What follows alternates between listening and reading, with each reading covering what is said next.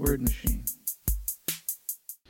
Hello, and welcome to episode 5 of Word Machine. I am Ryan Nance, and I am your host, and I am so excited that you're here.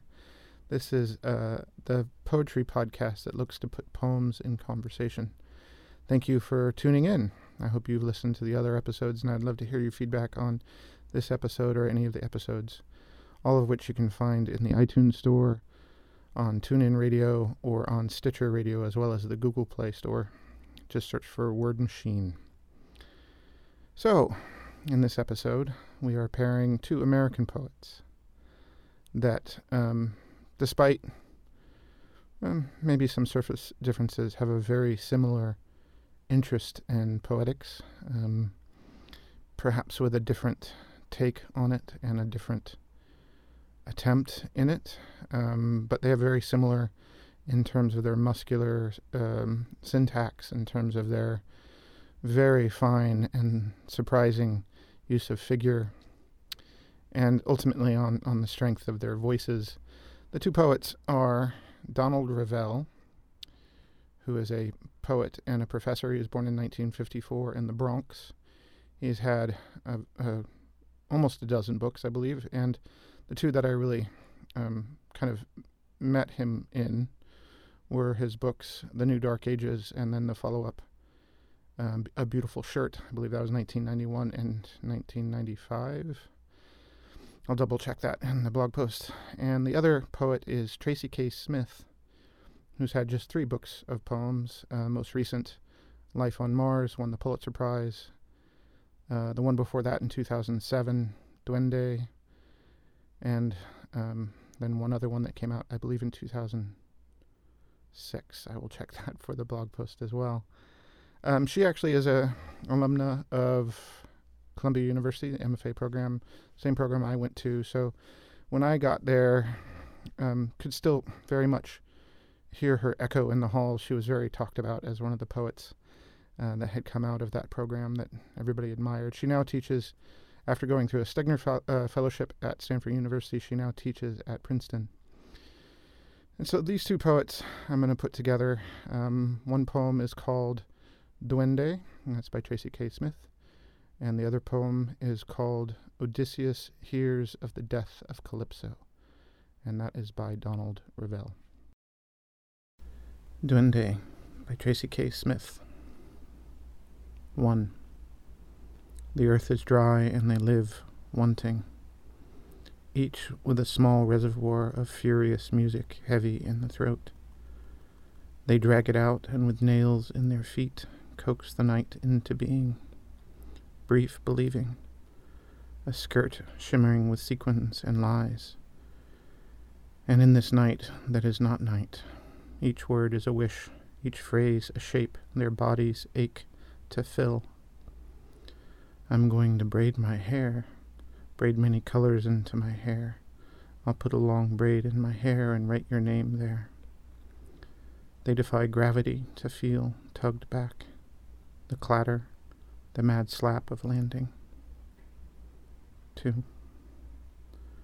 And not just them, not just the ramshackle family, the tios, primitos, not just the bailador, whose heels have notched and hammered time so the hours flow in place like a tin river marking only what once was.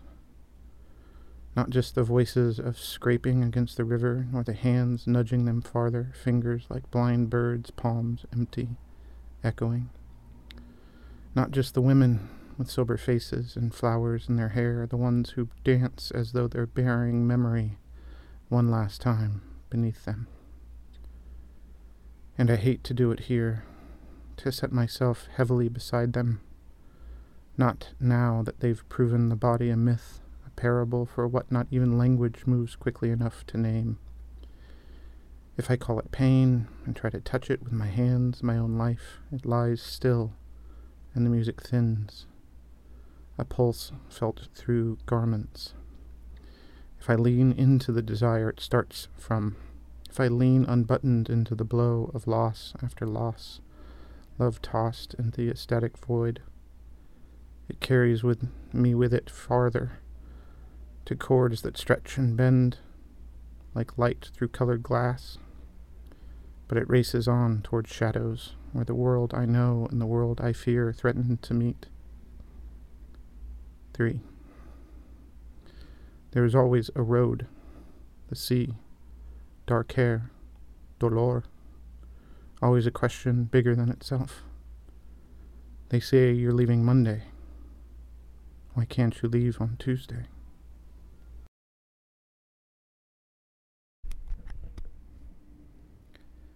Odysseus hears of the death of Calypso by Donald Revell. All their songs are of one hour before dawn when the birds begin. I sing another.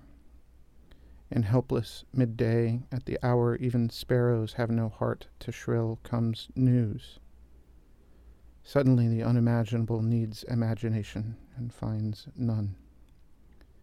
Violet ocean, only nothing. Smoke of time and of cedar. Ornate birds, nothing. Even a god who came here hearing a sweet voice would find only old fires now, brittle in the blackened trees. She was mast and sail. She was a stillness pregnant with motion. Adorable to me as all my life I have hidden a cruel, secret ocean in sinews and in sleep and cowardice. She forgave me. Once she wept for me.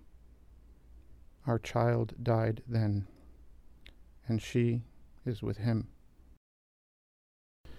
Both of these poems are very interested in interior spaces, in the, the way that importance or salience kind of breaks across people's faces, and, and if you don't really have access to what's going on in, inside of them, you may not understand what their inner weather is, what invisible wind is blowing against their faces.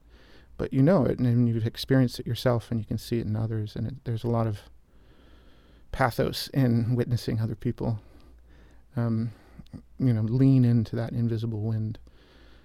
Um, both of these poems both these poets, I think, are interested in interior spaces and, and, and, and personal meaning and the way that meaning and importance sort of intersect in, in the in, interiors uh, of the personal life, of the lived life.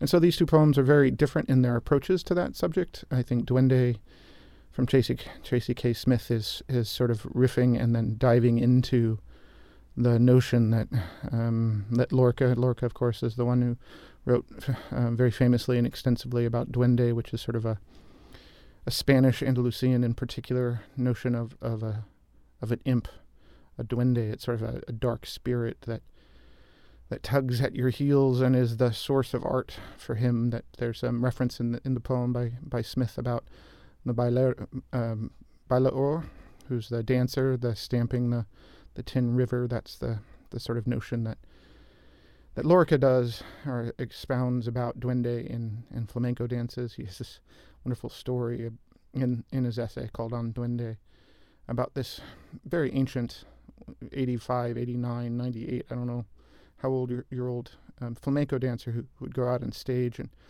stamp her foot and throw back her head, and that was an explosive expression of art in duende. She didn't need to to demonstrate her acrobatics, just just let loose her duende.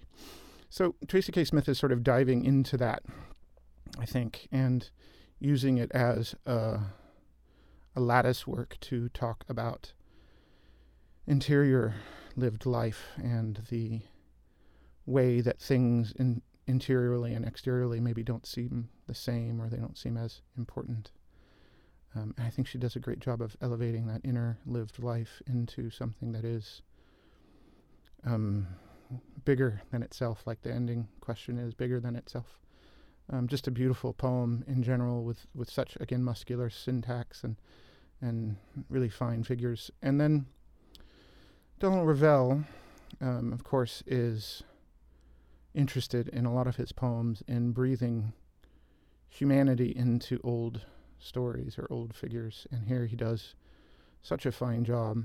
Um, Odysseus, the Odyssey, has got a lot of adventure in it, but he focuses in on something that is probably invisible to most people. Uh, certainly, reading the adventure version of, of the Odyssey, which is about his his journey, his love, his connection with people.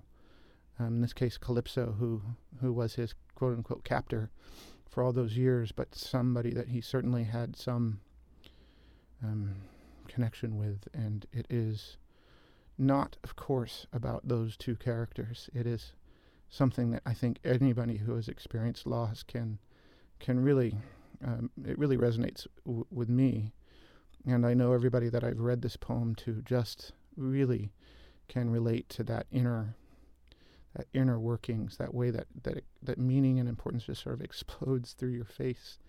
You just see it breaking across the person's face, the realization or the heartbreak. You see them lean into that invisible wind blowing against their face. Just gorgeous uh, poem that that I think is fine in its figure and beautiful, beautiful writing, but is also just rem- remarkably delicate in getting to something that is lived and, and really just sort of, as Smith says, just sort of stills and dims in the music when you actually normally look at it. That lived sort of feeling of loss. But here, Revell is able to keep it breathing and keep it moving. Just lovely. So I don't know if that is a meaningful uh, pairing for you all. I hope it is. If not, I would love to hear um, hear your thoughts about it. Again, I'm always open to questions and comments. You can get us on Word Machine Pod on Twitter. You can find our, our Facebook page, Word Machine. Uh, of course, you can also leave comments on the blog post at fivethingsilearnedtoday.com slash word dash machine. If you like the podcast, I would love to get a rating from you on the iTunes Store or TuneIn Radio or Stitcher Radio. And of course, share it with your friends. And I am excited to hear more from you. Thank you so much. Word machine. Word machine. Word machine.